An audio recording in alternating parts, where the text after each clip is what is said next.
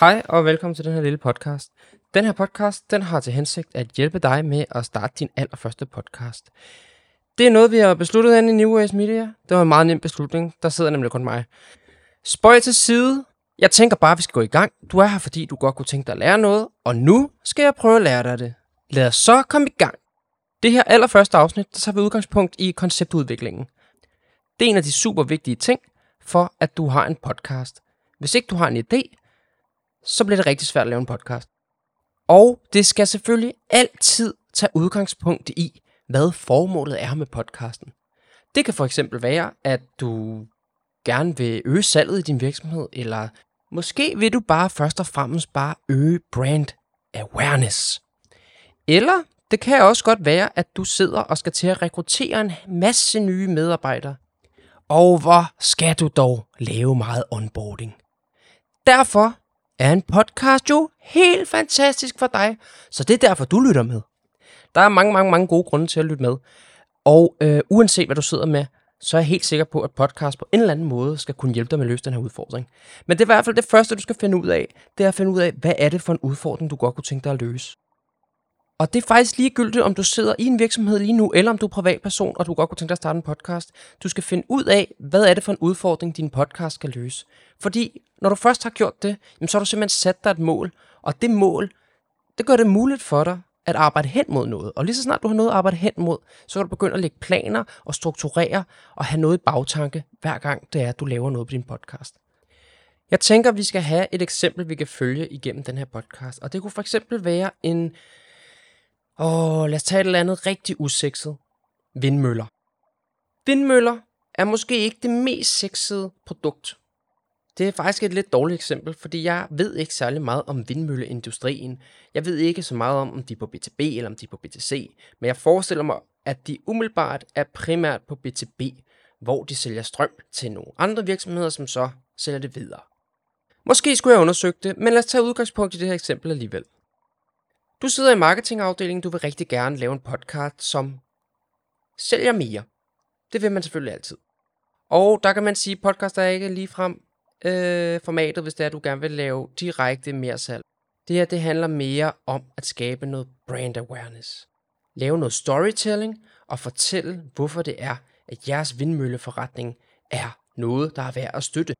Man tænker umiddelbart, nu laver vi sgu en podcast, så der er flere, der gider at købe vores vindmøller.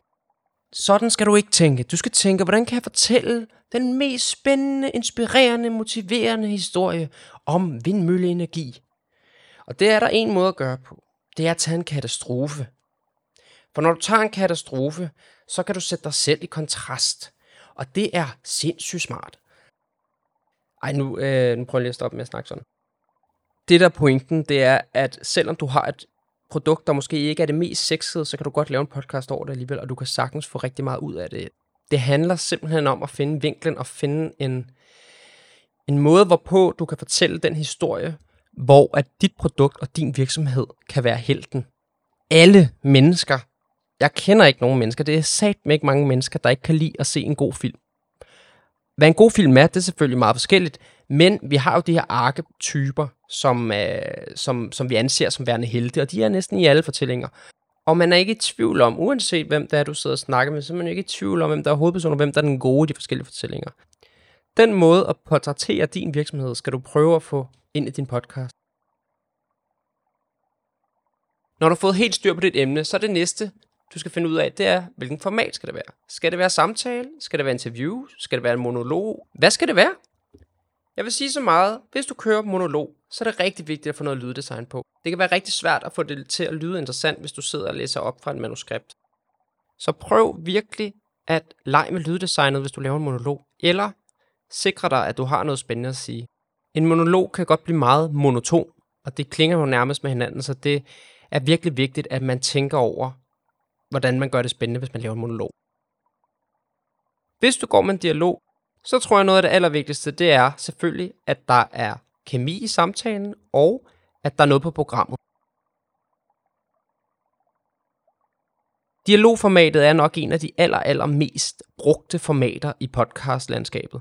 Så derfor er det super vigtigt, at man har noget nyt at komme med, når det er, man laver det format.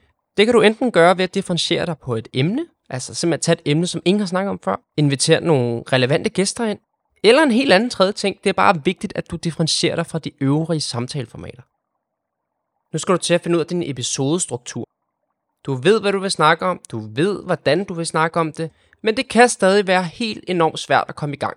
Fordi du synes, jamen, en podcast er jo altid 40 minutter. Hvordan skal jeg bare snakke i 40 minutter? Her kan det være sindssygt smart at lave en episodestruktur. Prøv at finde nogle emner, som du ved, I skal igennem, og så lav nogle indslag. Det er både rart for dig og for dine lyttere. Så ved alle nemlig præcis, hvad det er, der skal til at foregå. Det fører mig videre til det næste emne, som er feedstruktur, som jeg vælger at kalde det. Og det er altså, hvordan selve podcasten i helhed skal bygges op.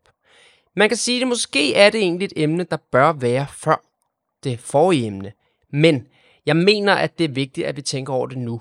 Fordi noget af det, som der er rigtig mange podcaster, der kommer til, det er, at de simpelthen går i gang med det samme, og så uploader de simpelthen bare første afsnit, så snart det er færdigt. Det vil jeg gerne advare dig imod. At lave podcast er ligesom at køre alle mulige andre sociale medier. Det er sindssygt vigtigt, at man forbliver kontinuerlig i sin upload. Da jeg lavede min allerførste podcast, der havde vi aftalt, at vi skulle uploade hver torsdag. I starten der gik det rigtig fint, men lige pludselig så løb vi tør for emner. Det havde vi slet ikke tænkt over. Vi vidste bare, at vi ville uploade hver torsdag. Det gik rigtig meget ud over kvaliteten, og det betød også, at vi til sidst ikke havde den samme interesse og motivation for at lave podcasten. Det var som om, at hele formålet med at lave podcasten, hele det her koncept, som vi havde bygget på, det blev erstattet med desperation nærmest. Altså fordi, at vi virkelig bare prøvede at nå det til hver torsdag. Og nogle afsnit, der var vi ikke engang begge to til stede. Der blev det bare sådan nogle mærkelige små monologer. Så derfor har vi jo heller ikke kunnet levere det, som vi gerne vil levere til vores lyttere. Nemlig sjov og spas og overskud og godt humør. Så en af de allervigtigste lektioner, jeg har taget med mig fra det projekt, det var, husk at planlægge. Prøv så vidt muligt at lave nogle formater, der ikke behøver at være lige nu og her. Du kan godt lave podcast om daglige nyheder, eller ugenlige nyheder, eller månedlige nyheder, men sørg for at lave et format, der er bygget til det. Det vil sige, lav et format, der ikke kræver alt for mange ressourcer, hvis du sidder to mennesker i marketingafdelingen det var vel egentlig, hvad jeg havde om konceptudvikling her i første omgang. Jeg håber, at jeg har fanget din interesse, og jeg håber, du har lært lidt. For lige at bryde med nogle af de tips, jeg lige har lært dig, så vil den her podcast ikke have en fast ugentlig udgivelsesdato. Fordi den her podcast har egentlig ikke intention om at opbygge nogen form for følgerskare eller lytterskare. Den er udelukkende til dig, der har lyst til at lære lidt mere om podcast. Du kan finde flere indlæg inde på vores hjemmeside, www.newwaysmedia.dk. Du kan også følge os på LinkedIn, der lægger vi rigtig mange af de her opslag ud også, både her fra podcasten, men også fra vores indlæg. Så gør dig selv den tjeneste og følg os, hvis du godt kunne tænke dig at lære mere om podcastteori. Og ellers, så må du have en rigtig god dag. Hej.